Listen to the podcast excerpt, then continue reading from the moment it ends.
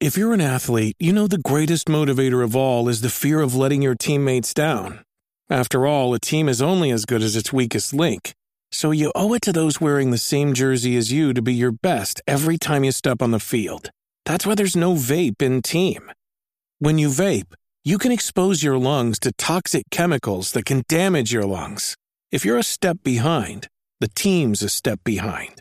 Brought to you by The Real Cost and the FDA. I'll tell you why the topic occurred to me. Because I've put uh, two reviews out recently in, in quick succession. I put out The Last of Us 2 and I put out Persona 4. Mm-hmm. And in The Last of Us 2, I said some things people found controversial, and that provoked quite a bit of debate. And then Persona 4, I said that I liked Persona 4 better than Persona 5, and if anything, that provoked even more debate. and that made me think that when you bring up Japanese games, there's clearly an undercurrent on the internet that will leap out the moment you do so. There's a lot of people with a strong attachment to anime and the Japanese games and have a lot to argue about. Sure. It's a fan base, if you will. And anime fans are are are pretty uh, adamant about their love of their art form. Absolutely. Yes, but we couldn't argue uh, Persona 4 versus Persona 5 because you don't play those games. Correct. So I thought it might be interesting to see how people would react to the broader topic of anime and by attachment Japanese video games versus the West. Well, and you know there is there is a, a clear difference between a uh, a Japanese developed game and a Western developed game. For some reason, where we are not allowed the the freedom that Japanese developers are. For some reason, It's strange. They've got a whole culture of game development over there, a, a culture that Western industry could benefit from by looking at. They have reverence for their history of the games they make. Absolutely. I suppose that's inevitable from Nintendo making the same games every bloody year. Well, and I think we're getting we're getting to a place now here in America at least where we have a ton of smaller developers who are, you know, doing these weirdo game jams where they'll just make like a 5-minute long experimental game and put it up on itch.io and we're getting to that realm just now. I think what's more important is the preservation of the history of games, which the West just doesn't do at all. It's just every few consoles, just kill all the backwards compatibility and just forget we made anything. and everything has to get rediscovered. But the Japanese industry tends to be still developing ideas they've had for decades. Sure, sure. There's also a much better culture of artistry within the mainstream industry in Japan because, as I said during the non serious discussion, they still emphasize having one director auteur in charge of the games. Yes. Whereas the West is completely mired in rote, algorithm created, designed by committee swill. And I, I think that it, it shows like to some sometimes it's benefit and sometimes it's detriment how important having a, a captain to your ship is. Yeah. As I said, it is true that the Jap- Japan does make a lot of games, a lot of which do not get exported because it's only the good stuff that the other countries might like that gets hmm. exported. Yeah, absolutely. I, I remember I remember what you know back in the day, PlayStation 2, my first uh, experience with like the weirdness of Japan game was Katamari Damacy. That's a weird game. That's a weird game and I loved every single second of it. It's the kind of Japanese weird that can be translated to the West because it's the quirkiness makes it interesting. Right. I mean, you can uh, some of Suda Five One's games as well, like uh, Oh, your Killer 7. yeah, the Killer Seven.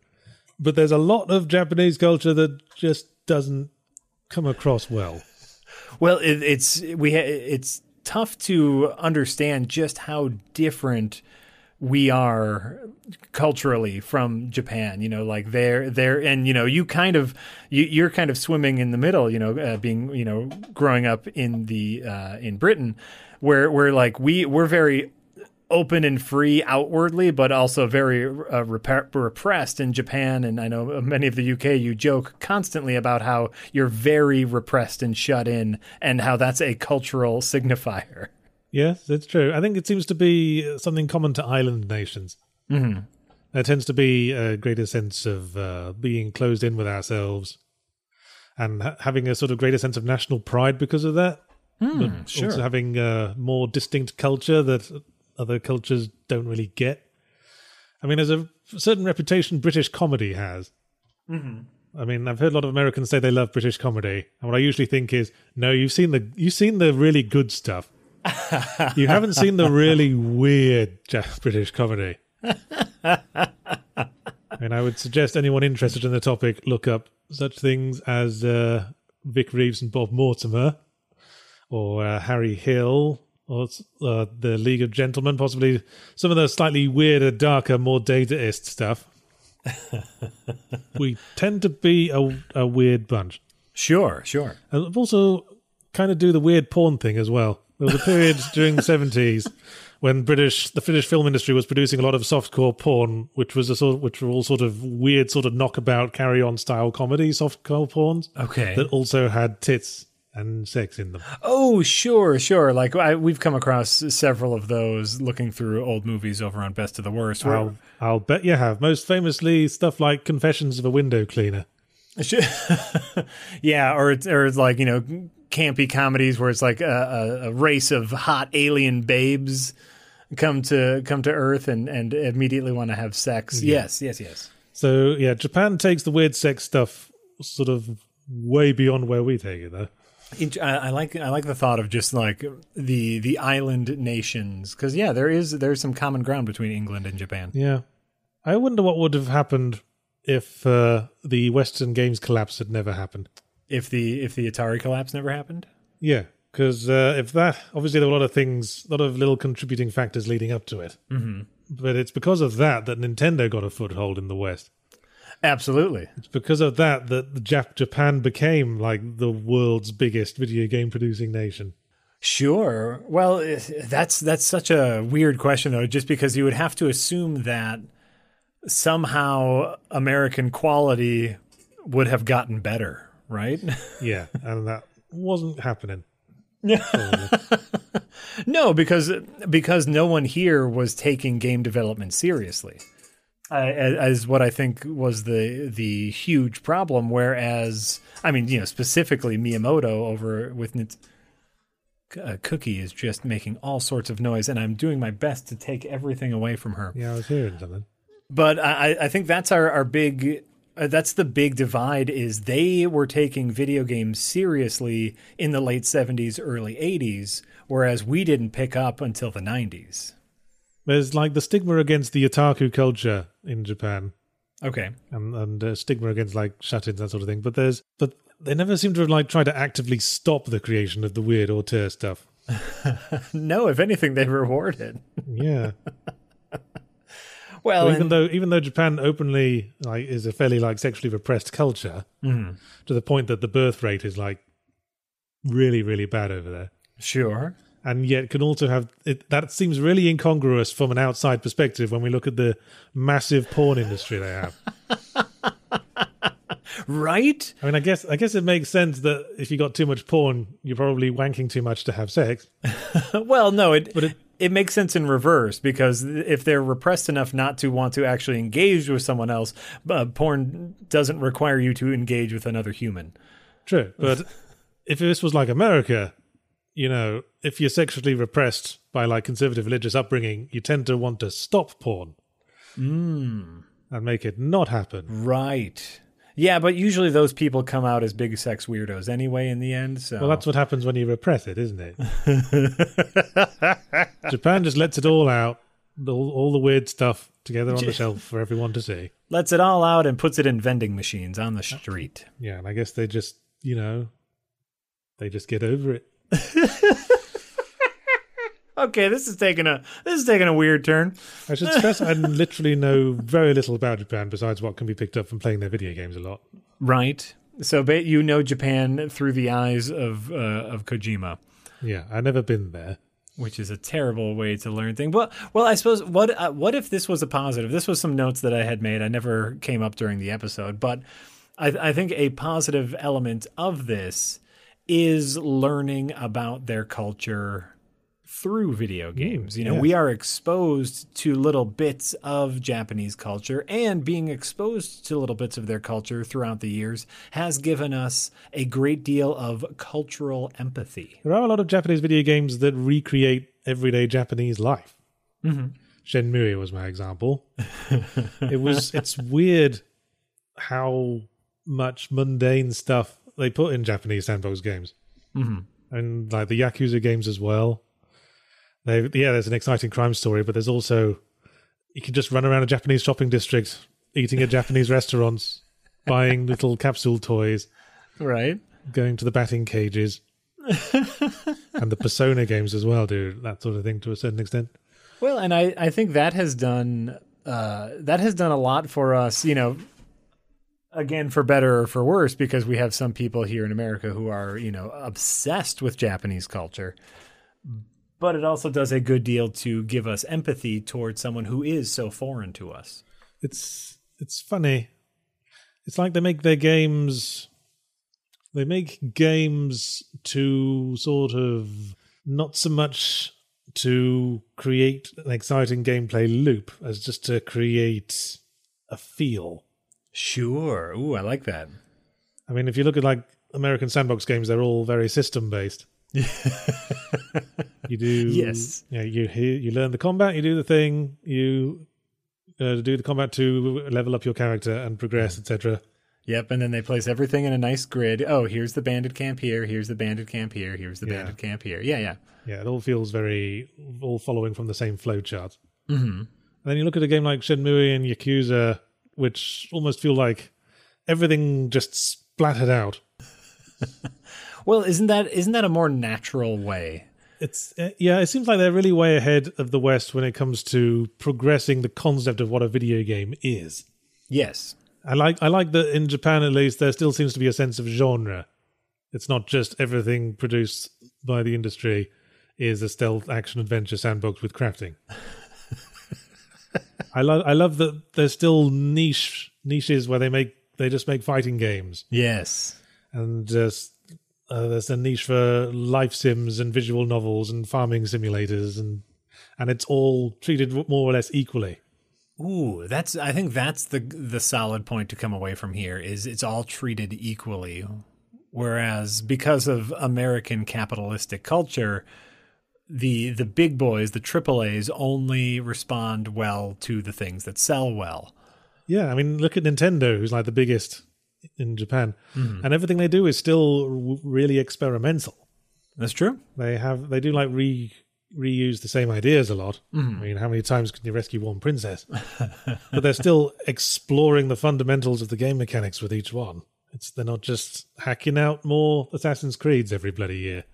Oh, sure. Well, and even even in things like their hardware, like uh, I've I've been uh, toying around with their their new their Ring Fit Adventure, where they're just trying they they keep poking at the edges and keep expanding the the video game circle. Yeah. You know, of course, a lot of that just came from Wii Fit, but they they they keep trying new and new things. The the Switch in in and of itself, what a what a strange device to come out with. And yet it works so well. It, I love it. And yet it wasn't completely out of nowhere because you can see all the lessons of Nintendo's previous consoles that led up to it. Mm-hmm. It's sort of an amalgam of the lessons of the 3DS and the Wii and the Wii U. and and their competitors. You know, it's the lessons of the of the PS Vita and PlayStation Portable as well. It it feels like like kind of that goes back to one of your earlier points about having a reverence for their history, not just a company's history, but also the history of the genre. And that's why Japanese supermen are our superiors. I don't know. what? I don't know. I'm getting tired.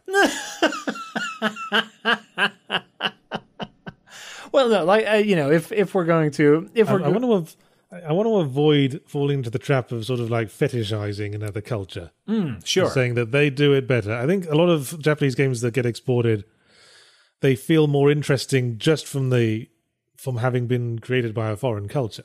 Ooh, sure. That's why I, I like I like a lot of Japanese horror games, and I think part of the reason why they were the horror works so well is because there's an added dose of surreality from the fact that it comes from another culture. Ooh, sure. I've always thought that about Silent Hill 2. Mm-hmm. When it was developed by the West, it just didn't feel the same because there's a there's an otherness to it when it comes from a foreign culture. Sure, sure. There's a slight, there's an awkwardness. It feels a little out of sync. and that, in, especially in a horror game, that just adds to the horror element. And it's not something they consciously did. It's just just because they're from a different culture that thinks differently Mm-hmm, to us. Well, I suppose yeah, we we have been we've been leaning hard on the Japanese game size, but let's switch over to to the Western side of things. Okay, Assassin's Creed ninety times. Oh Christ! Oh Jesus! well, let's talk about the positive aspects. You know, thing things like id Software. You know, cr- doing so much to create a new genre, and uh, obviously the what is the actual first first person shooter is a hotly debated topic, but everyone can agree that the Wolfenstein and Doom games popularized the genre. Oh yeah, literally set the ball rolling. Absolutely. And as I said, Western games do tend to be more systemic. And when you take systemic to its limits, you get stuff like Doom 2016. Mm-hmm.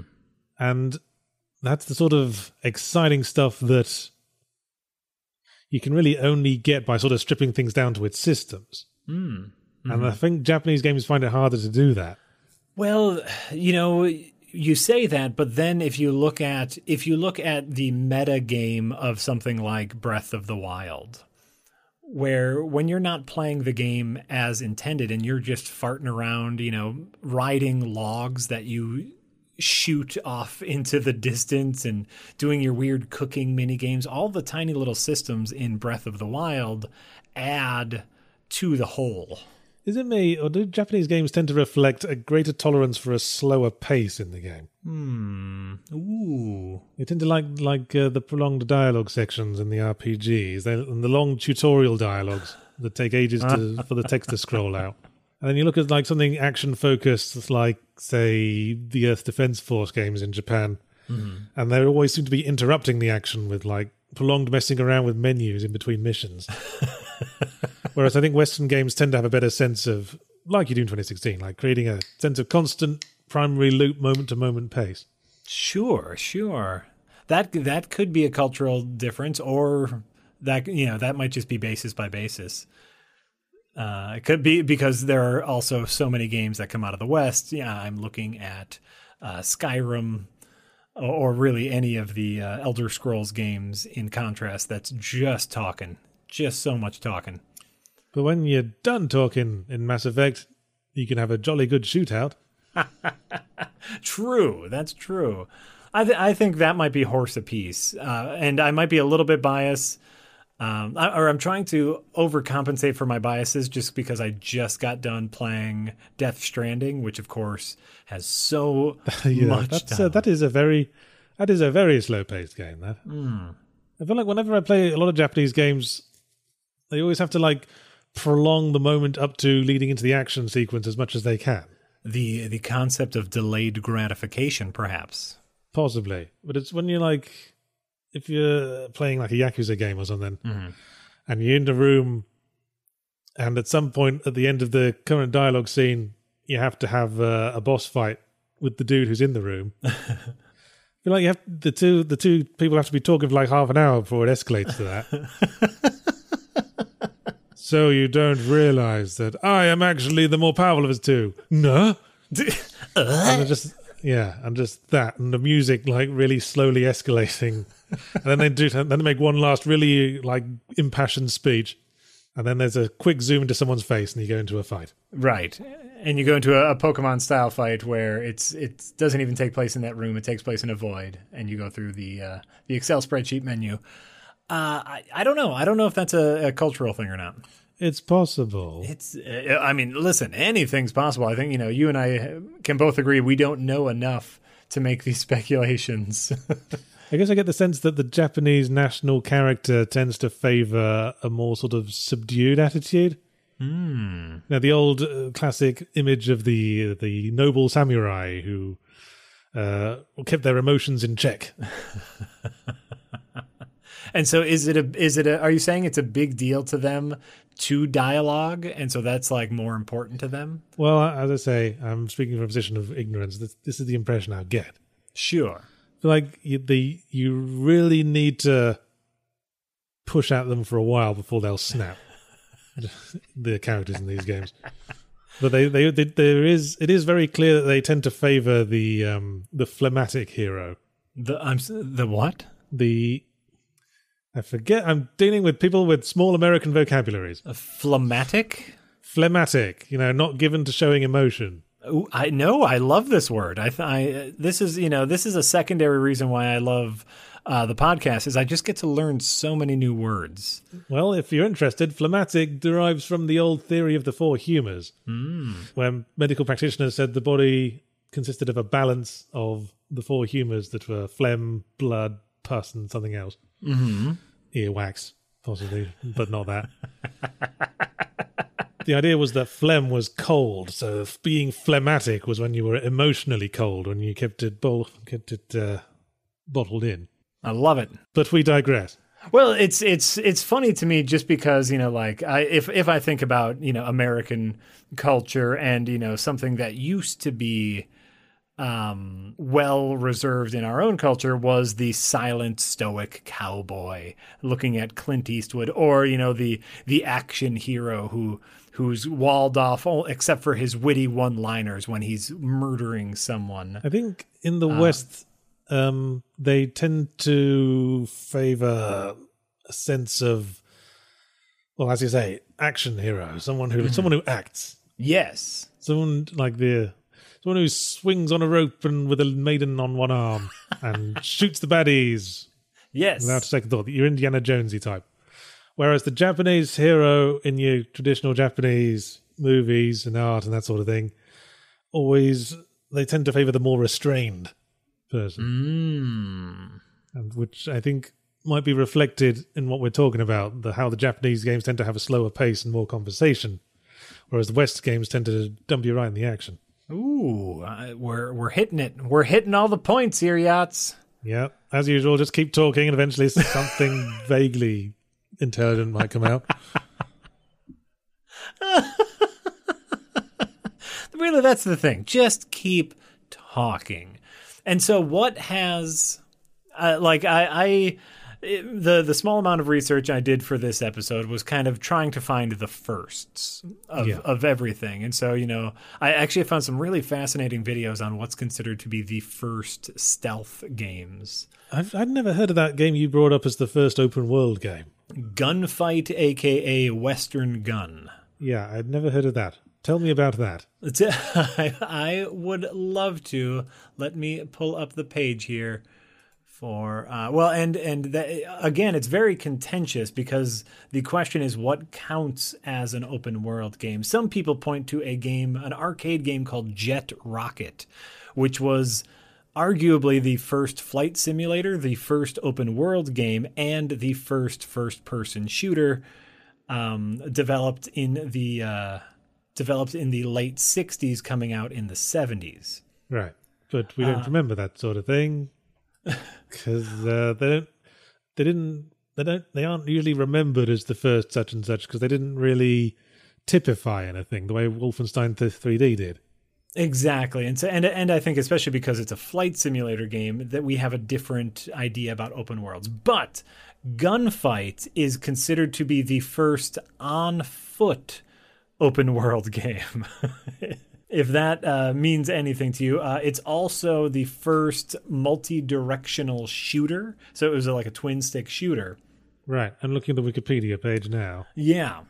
Um, Gunfight, known as Western Gun, a fixed screen shooter where two players compete in an Old West gunfight. mhm. Okay, how is this open world then? Uh, let's see here. Western Gun was the first open world video game and the first action adventure. The two gun the two cowboy gunslingers had free roaming movement across a single screen open world environment. Okay. That's kind Oh, of yeah, a that bullshit. doesn't really count. That's a pretty bullshit interpretation of open That's- world, isn't it?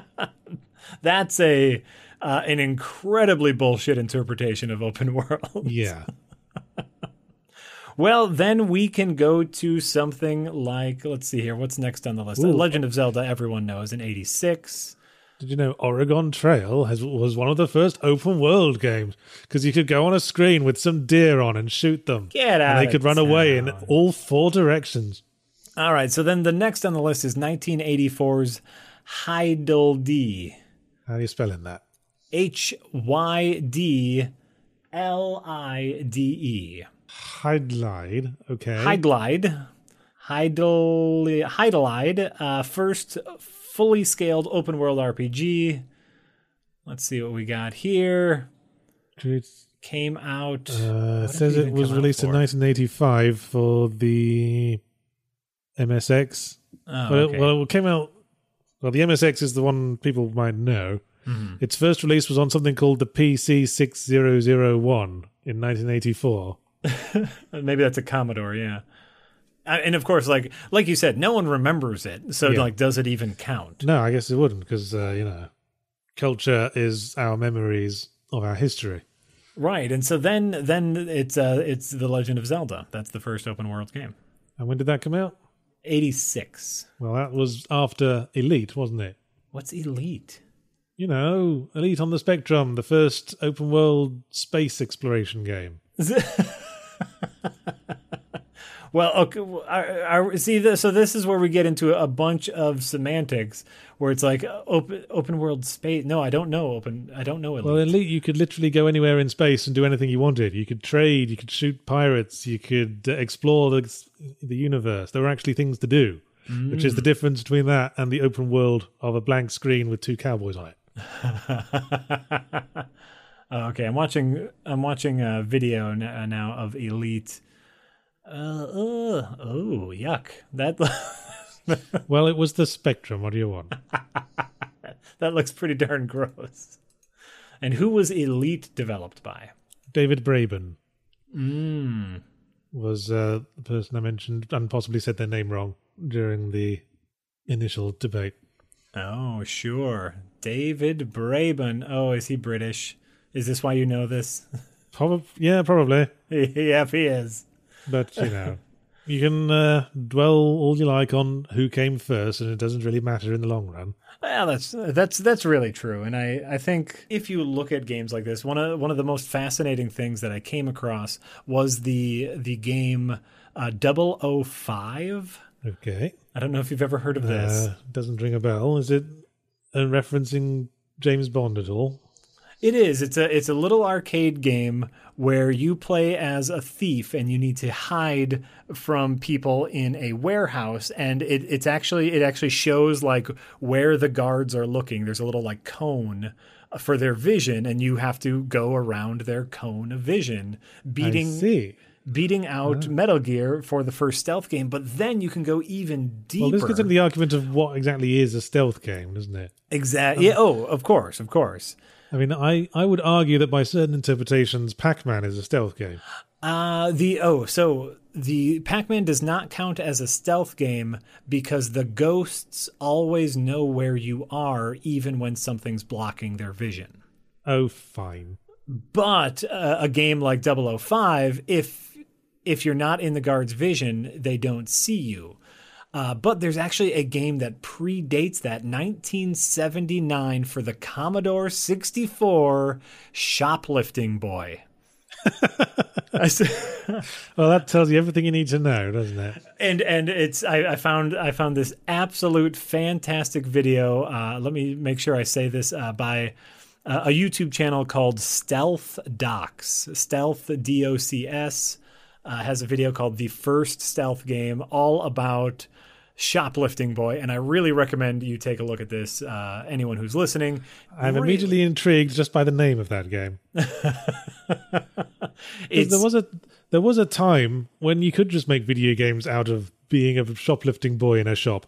Of course. Well, and you know, remember this is for the Commodore, and so like, in order for someone to play this game, uh, the code, the source code of the game, was published in a magazine, and people had to type in the code. Ah. Oh, I remember the days of getting having to type in code from magazines on my old Commodore 64. Right. So they'd have to type in the code, save it to one of their disks, and that's how this game was shared. Uh, and that that person later went on to develop more games. This was But- this was the thing about the Commodore 64. Since anyone could like create code for games in it. Some people made like boring standard shooters and stuff and like Pac-Man rip-offs, but a lot of people were just making games where you're a shoplifter or you're a dude mowing his lawn on a nice sunny day. exactly. Wait till you see. Wait till you see. I speak both to Yahtzee and, of course, the people listening. Wait till you see the gameplay footage, the graphics of Shoplifting Boy. It's amazing what they were able to create with such a limited amount of of icons on the screen. It's beautiful, beautiful game. I'm definitely going to have to check it out. What was that video you mentioned? Uh, the YouTube channel is called Stealth Docs and the name of the video is the first stealth game, stealth game history. Yeah, I was I searched for shoplifting boy game. There's a couple of like really lowly viewed gameplay footage videos. Ah. And then there's like a video of someone stealing a PS4 from a GameStop. ah, YouTube, the great equalizer. Mm. But you know, like that's that's where like w- without trying to get into fetishistic side of things. Like Japan has done so much in the w- realm of innovation, things that we take for granted now. Like like looking back at original Pac-Man and the the very rudimentary AI that they gave the ghosts. It's just simple enough where, you know, one ghost is trying to follow Pac Man, one ghost is trying to get two spaces in front of Pac Man, one ghost is trying to get three spaces behind him, right? Like very, yeah. very simple stuff. In many ways, Japan sort of took the ball and ran with it. They didn't probably didn't invent video games, but uh, they had the culture to really develop it in interesting ways, and still mm. do. Absolutely, and whereas in the West they just focused on what was making money. and that's yeah, how you get stuff like the the ET for the Atari 2600 crash. Oh man, which allowed Nintendo to basically take over. Right. And if Nintendo hadn't taken over and uh, the entire generation of our children hadn't been raised by Japanese video games, would there have been an anime boom in the 90s? Ooh. Would there have been still people to this day arguing over who the best waifu is? oh no, you're you're not selling me on that this is a good thing. well, who doesn't like a nice waifu now and then? you know, I, I, if if we could just stop calling them waifus for some that that never sat well with me. Oh, you know, people sort of take comfort from the image, I suppose. Mm, I guess. I guess that's it. But yeah, there's there's a lot there's a lot that we as video gamers and the grander we as people who are making modern video games owe to the past and a lot of that past just comes from Japan. Yes, and Japan generally tends to favor the more interesting experimental business practices, and we should all do that. The, I guess the, the, uh, uh, if we could sum this all up is, hey, American game developers, make weirder games. Yes, please, and you know, from the AAA sector, not just the not just the weird indie people making indie games. Right, right. Uh, surely, an ideal system would be rather than throwing ten squillion dollars into your tentpole sandbox stealth action adventure games of crafting, hmm. maybe you just put five billion dollars into a slightly shorter one, and blow the rest on a few risky projects that your weirdo developers would like to try out. Ooh, wouldn't that be neat? Would wouldn't that be neat? Wouldn't, wouldn't that be neat? Wouldn't if a couple of big Western publishers took the ball on that and sort of de-emphasized, you know, making all the money that could be possibly made at any one time. Yeah. And sort of maybe see what sort of weird, interesting things might come out of that. You know, we've seen this in other industries where you, you have you still like uh, the the problem the problem with modern Western AAA's is they have their tentpole games, but that tentpole isn't holding up anything else. No, like they have they have nothing but tent poles. They have nothing but tent pole, and the, it's just it's, a sea of tent poles as far as the eye can see. It's like it's like going up on the hill where Jesus was crucified, and just seeing all those corpses on sticks going off into the distance. Right, and it's called a tent pole because it's supposed to hold up the other shit. hold yeah. up your weird experimental yeah. shit. So if it's it's not a tent pole, if it's not holding stuff up, it's just a crucifix. Stop making crucifixes, Western games industry. You did it, Yachts. There we go. I think that's a, that's that's a good end point. You put a nice little bow on that. That's great. Um, hey, everyone, thanks for listening to this very, very strange uh, uh, conversation. Uh, if you missed our episode, uh, this episode was on whether or not Japanese games are better than Western ones. You can see that right now over at escapistmagazine.com. Yes, we discussed it in a very not racist way.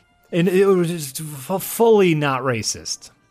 Uh, make sure to uh, you know become a a member. Escapist Plus members get uh, to watch our stuff ad free and to ask the creators questions. YouTube subscribers get to watch our content a week early on YouTube, also ad free, and you get special little emotes when we live stream.